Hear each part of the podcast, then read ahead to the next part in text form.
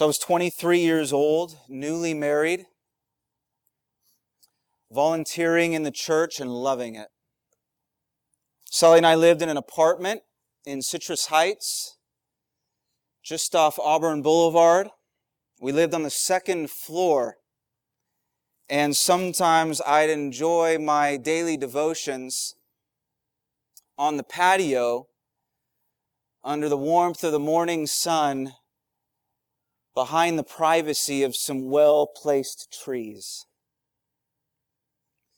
Now, I was in the book of Jeremiah in chapter 1. I was reading about uh, God's call upon Jeremiah's life. And there in chapter 1, Jeremiah recounts his call. He says in verses 4 and 5, Now the word of the Lord came to me saying, Before I formed you in the womb, I knew you. And before you were born, I consecrated you. I appointed you a prophet to the nations. I was amazed by these words. One of those moments, I'm sure you've had them in your devotions or your times of Bible reading where, I mean, you are just seized by the Word of God. It was one of those occasions for me. I was amazed by these words. I was taken by Jeremiah's call. I was struck by the fact that Jeremiah heard a word from God that set the course of his life. God had purpose for this man. Before Jeremiah was even born, we're told God appointed him uh, as a prophet to the nations. I was, frankly, a bit jealous. I wanted that. A sense of purpose. At the time, I was, I was working in machine tool sales. I was selling new and used metalworking equipment. I was trying to sell new and used metalworking equipment. I was 23 years old trying to tell lifelong machinists what they needed to be better machinists. I was learning the trade. I was being groomed for management. There was the possibility of, of part ownership in the business down the road, but my heart wasn't into it. My heart wasn't into it. Dave knows. He and I shared some of those years together. talk about a, a fish out of water experience. Oh my goodness, it was definitely square peg and round hole. Only God could have opened that door. Only God, only by God's grace, could I last eight years um, dedicating, trying to dedicate myself to a job that really didn't fulfill me. What I really wanted was a calling. Something like Jeremiah's. And so I sat that morning on my second story patio with the Bible before me and I asked God, I did, I asked God for purpose. God, you appointed Jeremiah even before he was born. I prayerfully wondered, God, is there something you've appointed for me?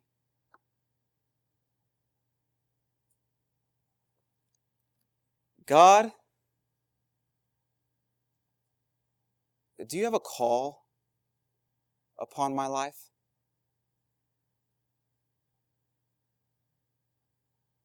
And then I heard it. It wasn't an audible voice. At least I don't think so. But it was the voice of the Lord speaking to me clear as day. It was the Spirit of God speaking to my spirit. It was just three short words, but they were very powerful, very personal, and very meaningful to me. I remember like it was yesterday when God simply said, serve my people.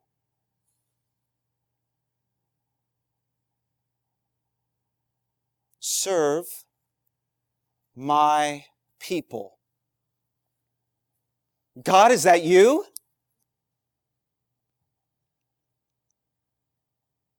Serve my people. I heard it again. And so I, I sprang from my chair. I did. I threw open the sliding door, went back into the apartment, found my wife, grabbed hold of her, said, I think God just spoke to me.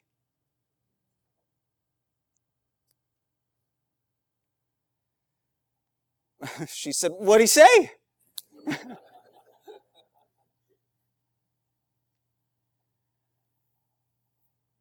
he said, Serve my people.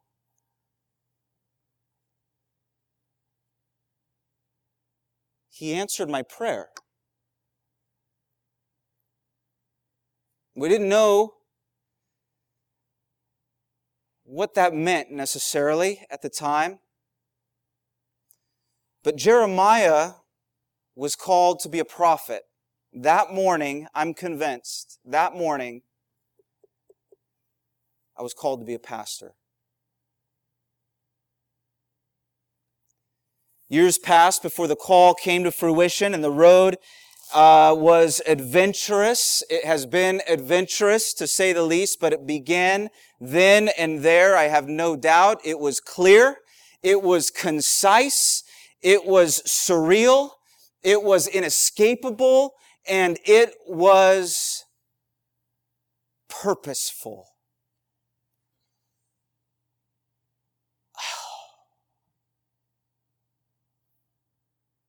God had given me purpose. Today, I want to talk with you about purpose, about our purpose, about our purpose as a church, about what I believe to be God's purpose for the church.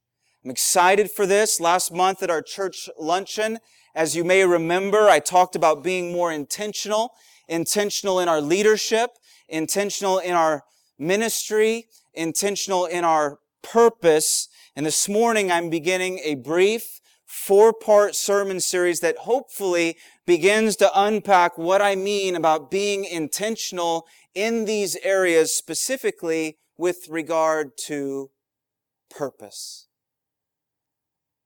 My intent today is simply to provide you a framework, an introduction that we will further explore and develop in subsequent weeks. I want to introduce you to something that God has stirred within me over the last few months, especially, but I think the stirrings have been there for years, really. I just couldn't put my mind around it or my fingers on it. I've presented it to the elders and the staff, as well as some of our uh, ministry leaders. They seem excited. I've I've shared it with some of my pastor friends, and their input has been very helpful. And now I just want to present it to you, to the congregation, that we might begin to think along these lines together. Here's the main idea. Here's my main idea. The church, the church, our church, the church works and it worships as God intends only when his purpose becomes our practice. Okay? Very simple. The church works and worships as God intends only when His purpose becomes our practice. And so I want to talk about three things. Why purpose matters, uh, God's purpose for the church, and then how that purpose is working itself out here at East Parkway, or at least beginning to work itself out here at East Parkway. Okay? Why purpose matters.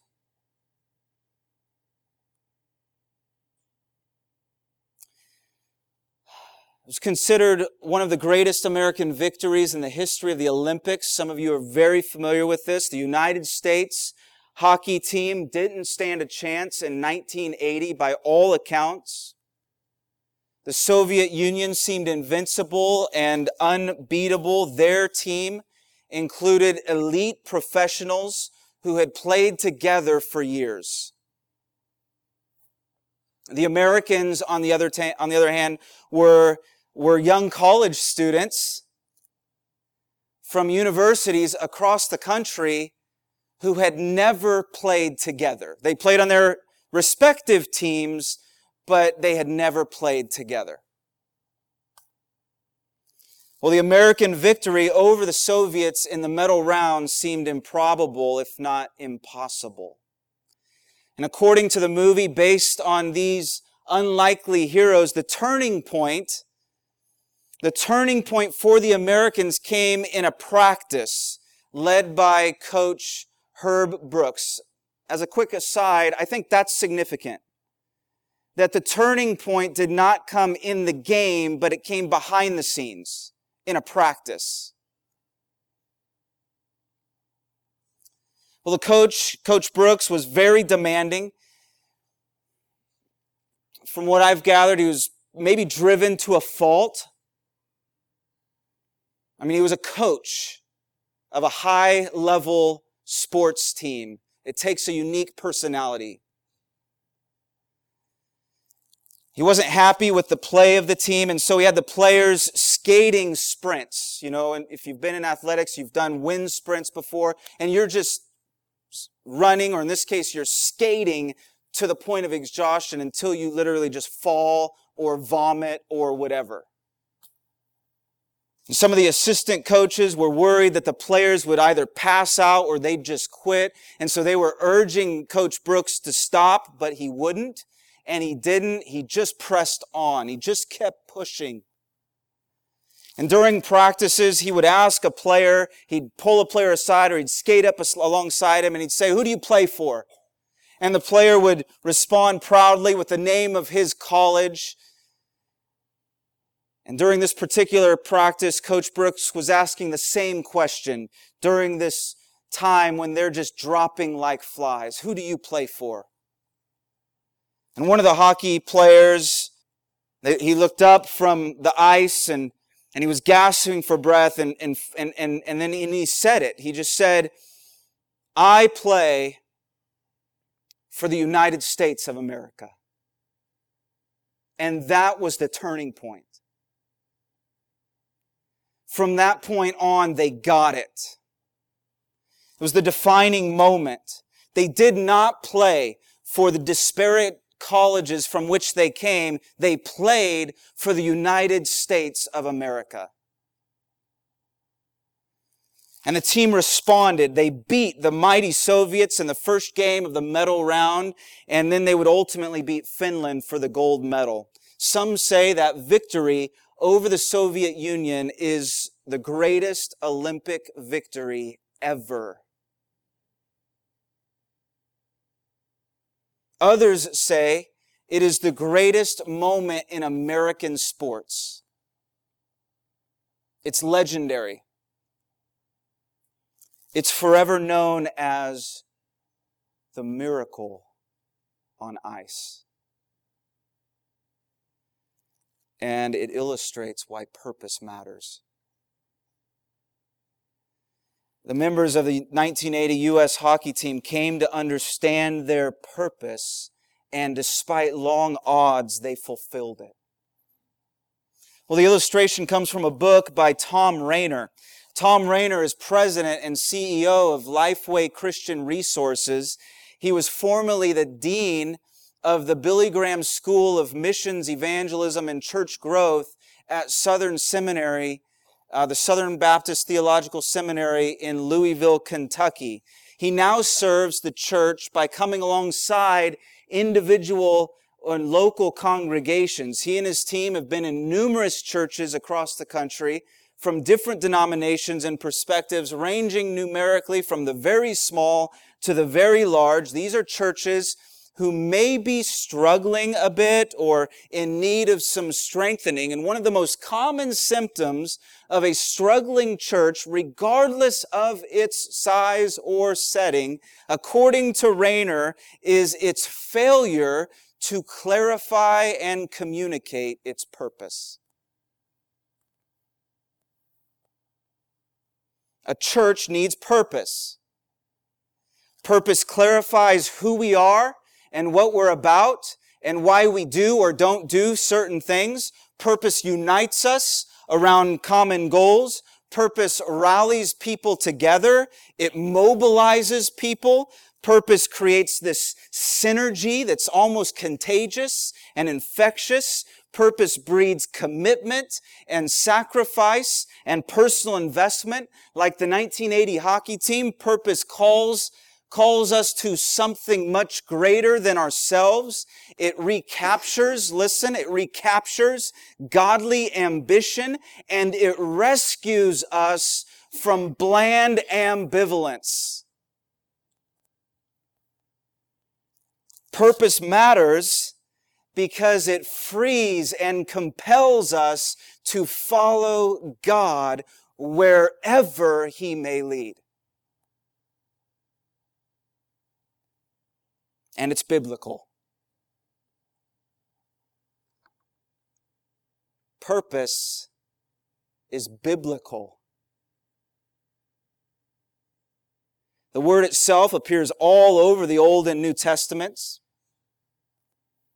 A quick word study will reveal that. Moses is said to have had purpose. David, we're told, had purpose. David's mighty men are described as having singleness of purpose. Solomon had purpose. In the New Testament, we learn that John the Baptist had a very specific purpose. Barnabas exhorted the church in Antioch to remain faithful to the Lord with steadfast purpose.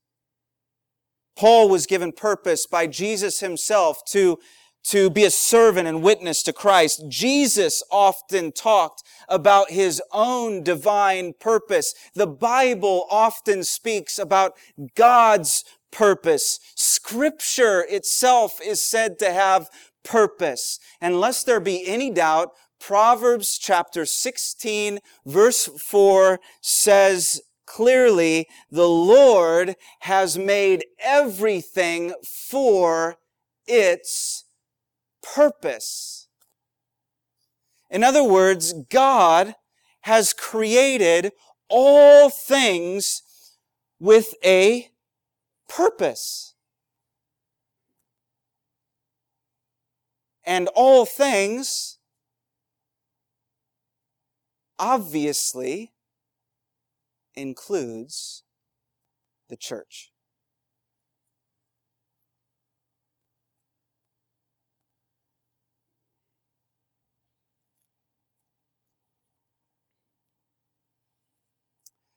We don't need to shy away from being purposeful.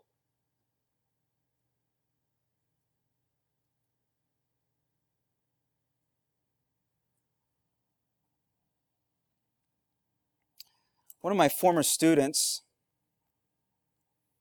he's now in seminary, he's receiving some pastoral training. And just a few days ago, he posted something on Facebook that I think totally relates to this idea of purpose and being purposeful. Now, I want to quote what he says. I'm sorry to use two sports analogies back to back like this, but but I think he's on to something.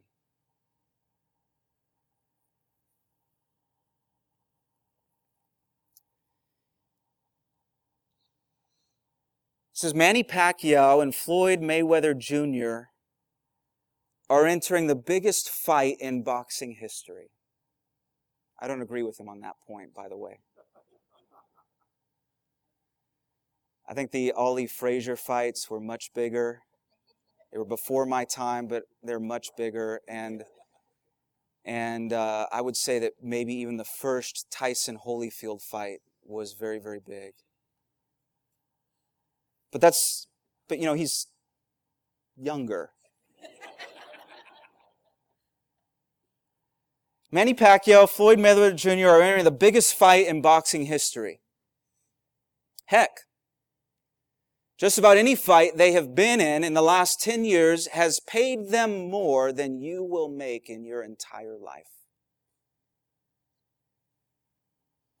This fight between them swells their previous earnings in amounts most can't actually fathom.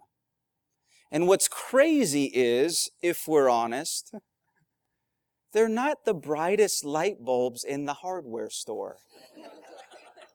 Okay, again, his words. So, what separates them from the average person? And this is where he caught my attention. So, what separates them from the average person?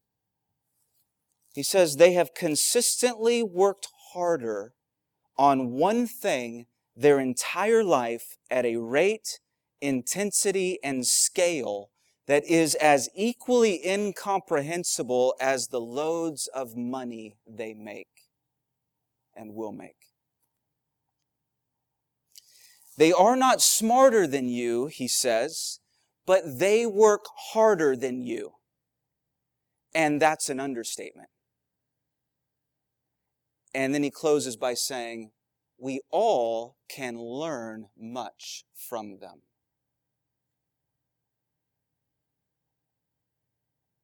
Now, you don't have to be a fan of boxing to get the point. You don't even have to necessarily agree. But the point is that Pacquiao and Mayweather, like any world class professional in their respective field, whatever it is, any world class professional in their respective field didn't get there by accident.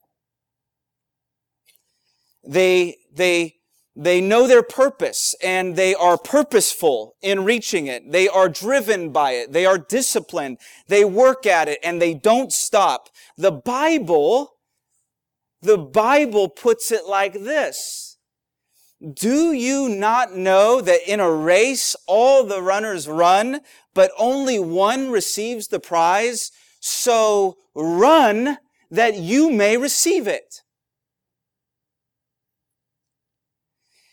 Paul says, the athletes, every athlete, they exercise self-control. Some translations say they go into strict training.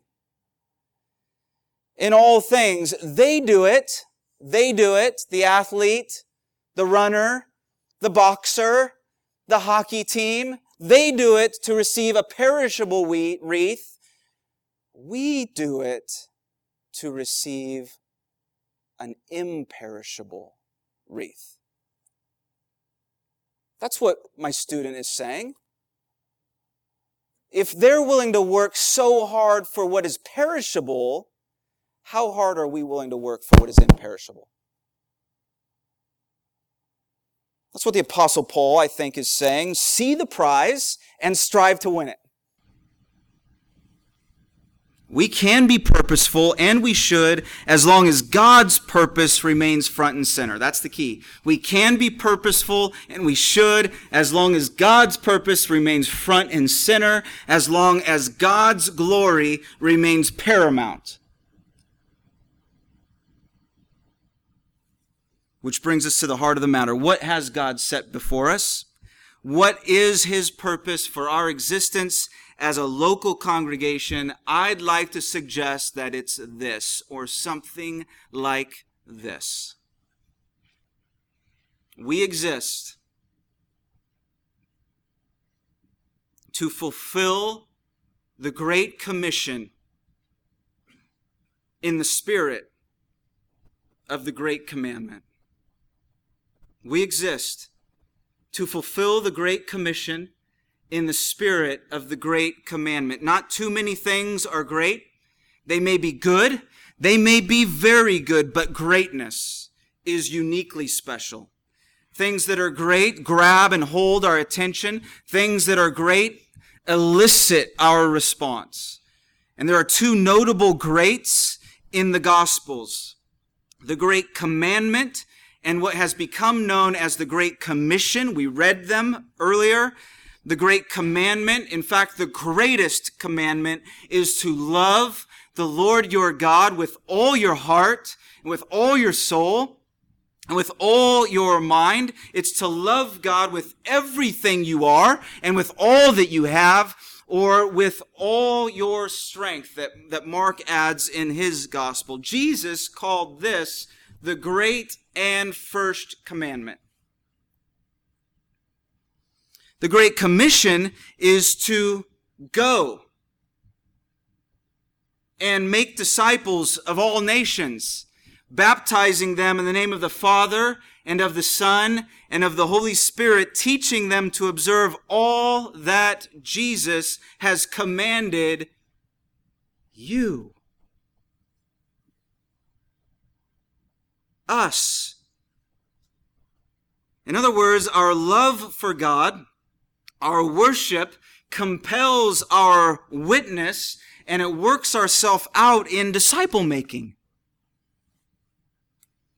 In love for God, we are to labor in the world and in the church for the sake of the gospel. And when we put these two greats together, our purpose becomes clear. We exist to fulfill the Great Commission in the spirit of the Great Commandment. I like this because it's biblical. I like it because these are the words of Jesus Christ. And they apply to every church. I like it because they apply to every church, not just our church. They apply to every age, not just our age. They apply to every culture, every people, every tribe and tongue on the planet, not just ours. I don't want gimmicky. I don't want trendy, something in vogue today but outdated tomorrow. I don't want some catchy phrase and then search the Bible for some verses to support it. I want just the opposite. I want, I want to begin with the Bible and find our purpose in these pages. I want God's truth. I know you want the same. I want God's truth to inform and listen, transform. That means change, modify, transform how we do church together.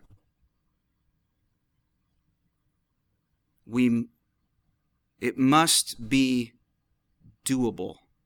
How we do church together. It must be doable. And thankfully, God's purpose for our lives and for our church is doable. What is the great commandment commanding? Love. Love the Lord your God with all that you have and are. The second is like it, right? Love your neighbor as yourself. And in fact, that's that's kind of a segue, really, to the Great Commission, right? Love your neighbor as yourself. And so, what is the Great Commission commissioning? Disciple making. Go. Go to where people are. Make disciples. These are things we are to do. That's the clear inference. Do these things. But I want you to hear this. This is very, very important. Very, very, very important. Ultimately, it's not at all about what we what we do or achieve. Ultimately, it's about who we are and who we are becoming before God, by God's grace, who, according to Ephesians chapter 3, verse 20, who is able to do far more abundantly than all we ask or think, according to his power at work within us. That's the beauty.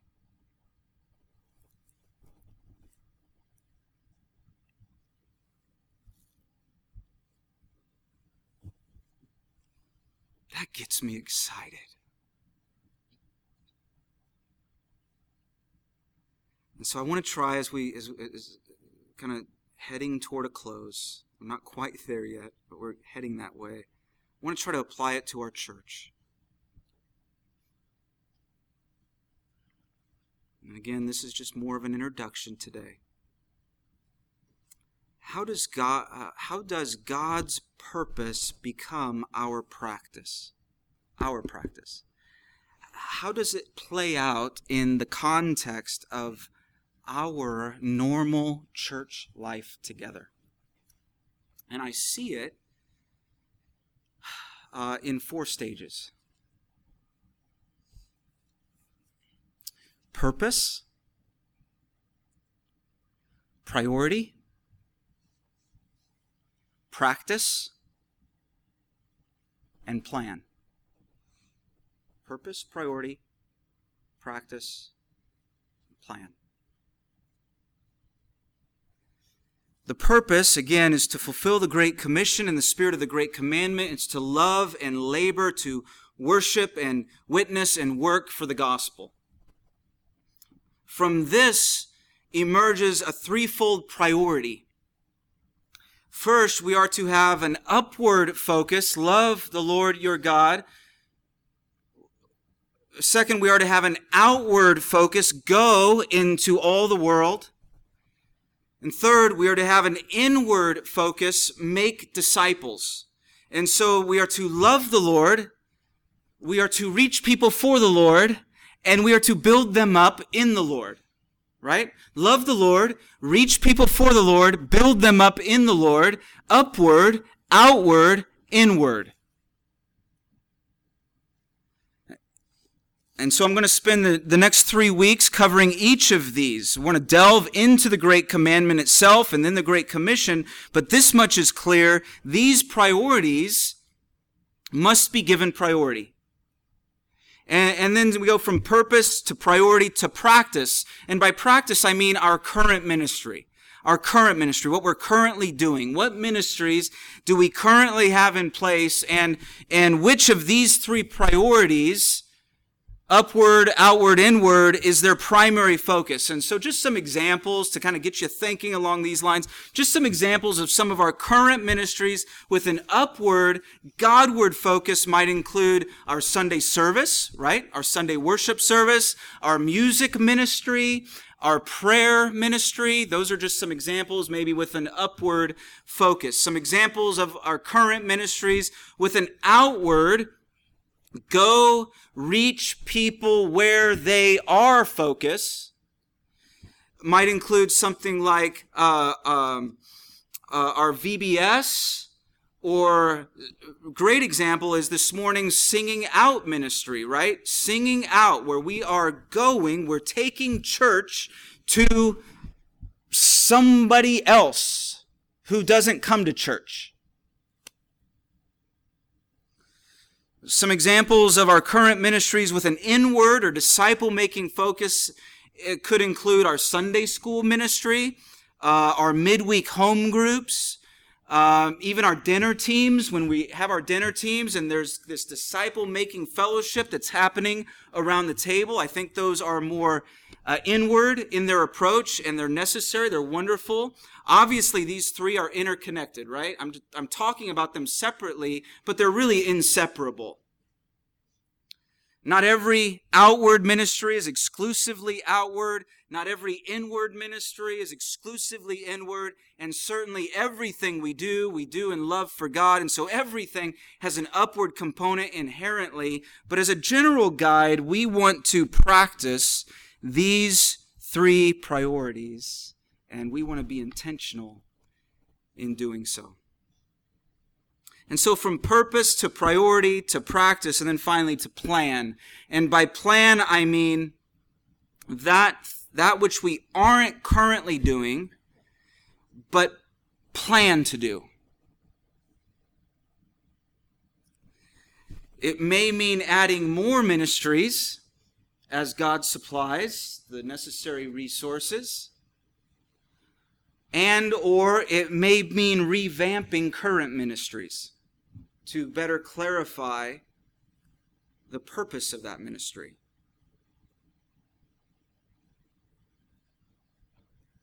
This is where vision comes into play. Vision sees what doesn't yet exist but could or should. This is where we can let our dreams run big.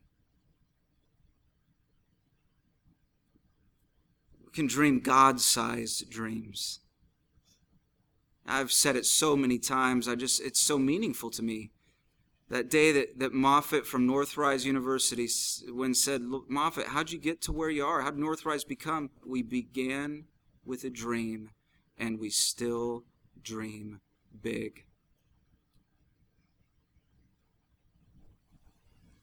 So let's think and pray about how to love God more. Let's think and pray about how to reach and serve our neighborhoods and communities. Let's think and pray about our church, about each other. Let's think and pray for each other. Let's consider how to come alongside and disciple one another in the Lord. And, and then while thinking and praying, let's do. Let's, let's act.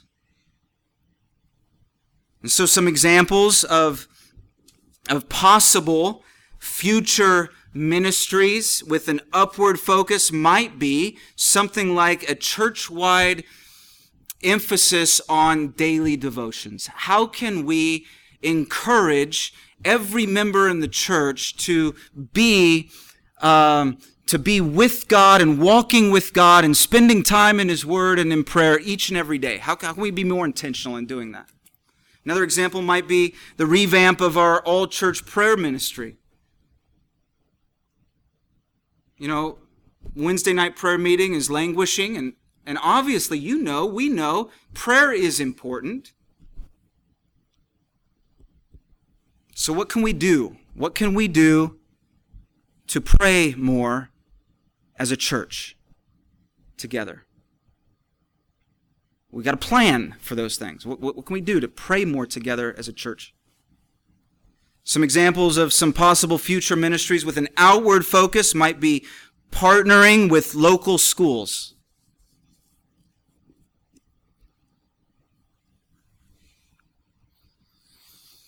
I've shared with the staff I would love to have a sit down with each of the principals from the schools within a three mile radius. We've got a couple elementary schools this way, obviously a high school this way. How can we serve you?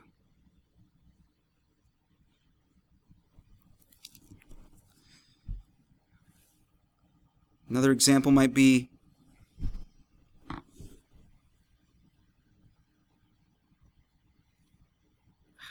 can we minister to those firefighters right there? I mean, they're just right there.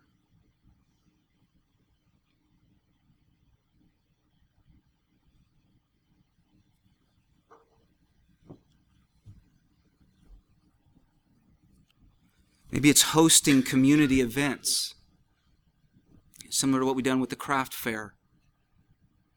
We put something on for the community and we say, we're hospitable and we say, Come, take part in this with us.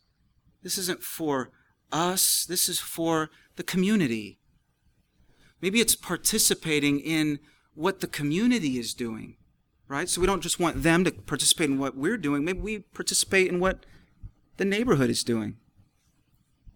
Maybe it's, I've been talking with Sean and Sarah Kenny, maybe it's partnering with World Relief to serve the incoming refugees who are new to this area. I mean, the possibilities are endless. Some examples of, of possible future ministries with an inward disciple making focus might include a church wide scripture memory program. Church wide scripture memory program. It's fantastic. Number of churches do it. Where I first saw it was Bethlehem Baptist Church.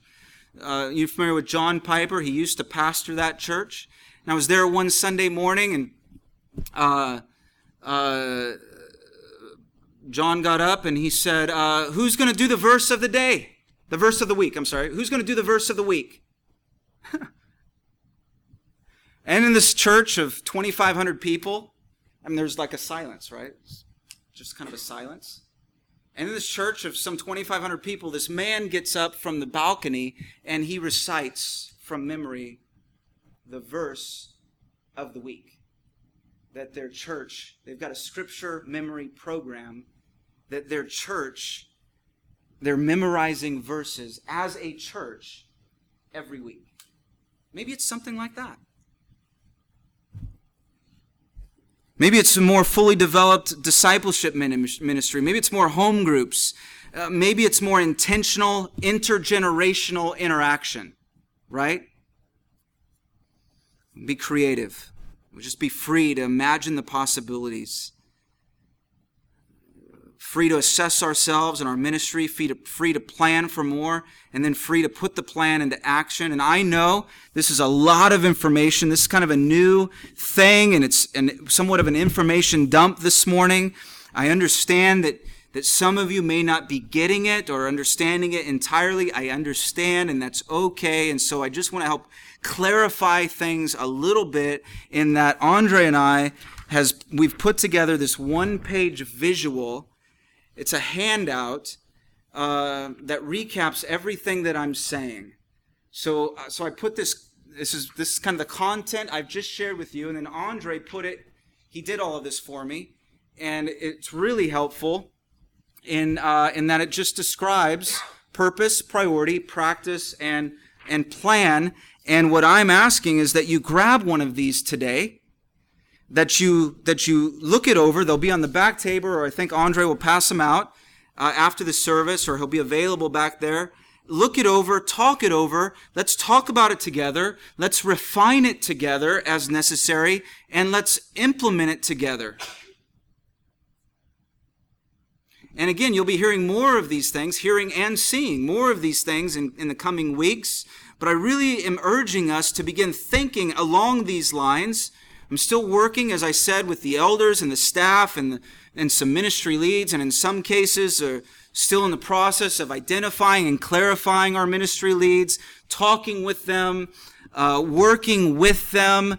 Um, we had a little workshop a couple weeks ago, working with them um, to put this framework into practice in, in each respective ministry of the church. So that as a congregation, it's not every man for himself. It's not the hockey player saying, I play for this college and I play for this college. It's we're all moving together in the same general direction.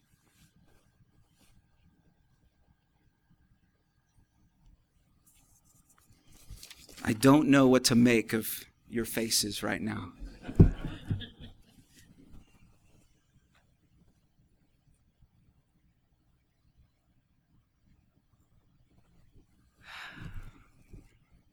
It's not about being new or different.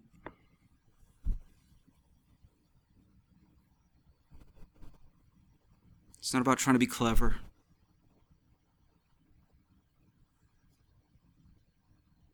It's not about trying to strum up your emotions or build some excitement that inevitably will wax and wane. And honestly, it's not even really about vision casting. It's not.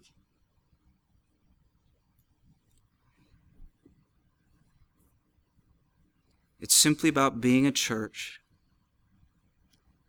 that understands its God's its God-given purpose.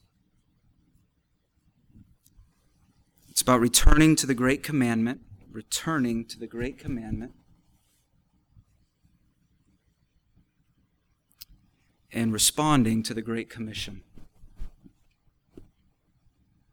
It's about worshiping and witnessing and working together in the gospel of Jesus Christ, who has graciously called us to himself and who graciously compels us to love and labor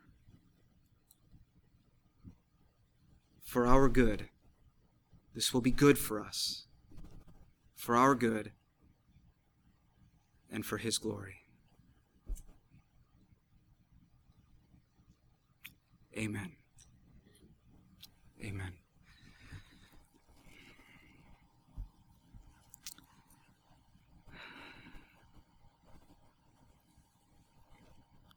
Thank you, Father our Heavenly Father, our high and holy and heavenly Father, for the gift of purpose. It is a gift. And I pray for myself and for my beloved brothers and sisters here with me. I pray that you would continue to refine and grow us in the gospel, that more and more our lives would be marked and characterized by love, a, love for God and a love for people, and that more and more our ministry as a church would be characterized by a going forth,